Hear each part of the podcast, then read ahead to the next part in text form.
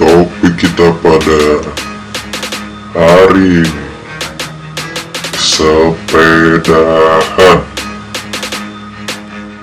Ngomongin tentang sepedaan nih, kayaknya nih banyak orang nih yang lagi udik atau ikut-ikutan tren doang nih biar kelihatan anak gaul nih pasca pandemi.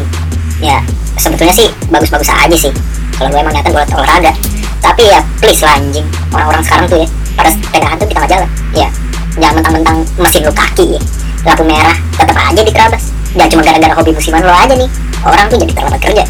Ya, ini kalau lo sepedahan di komplek, pelan-pelan mah gak apa-apa ya.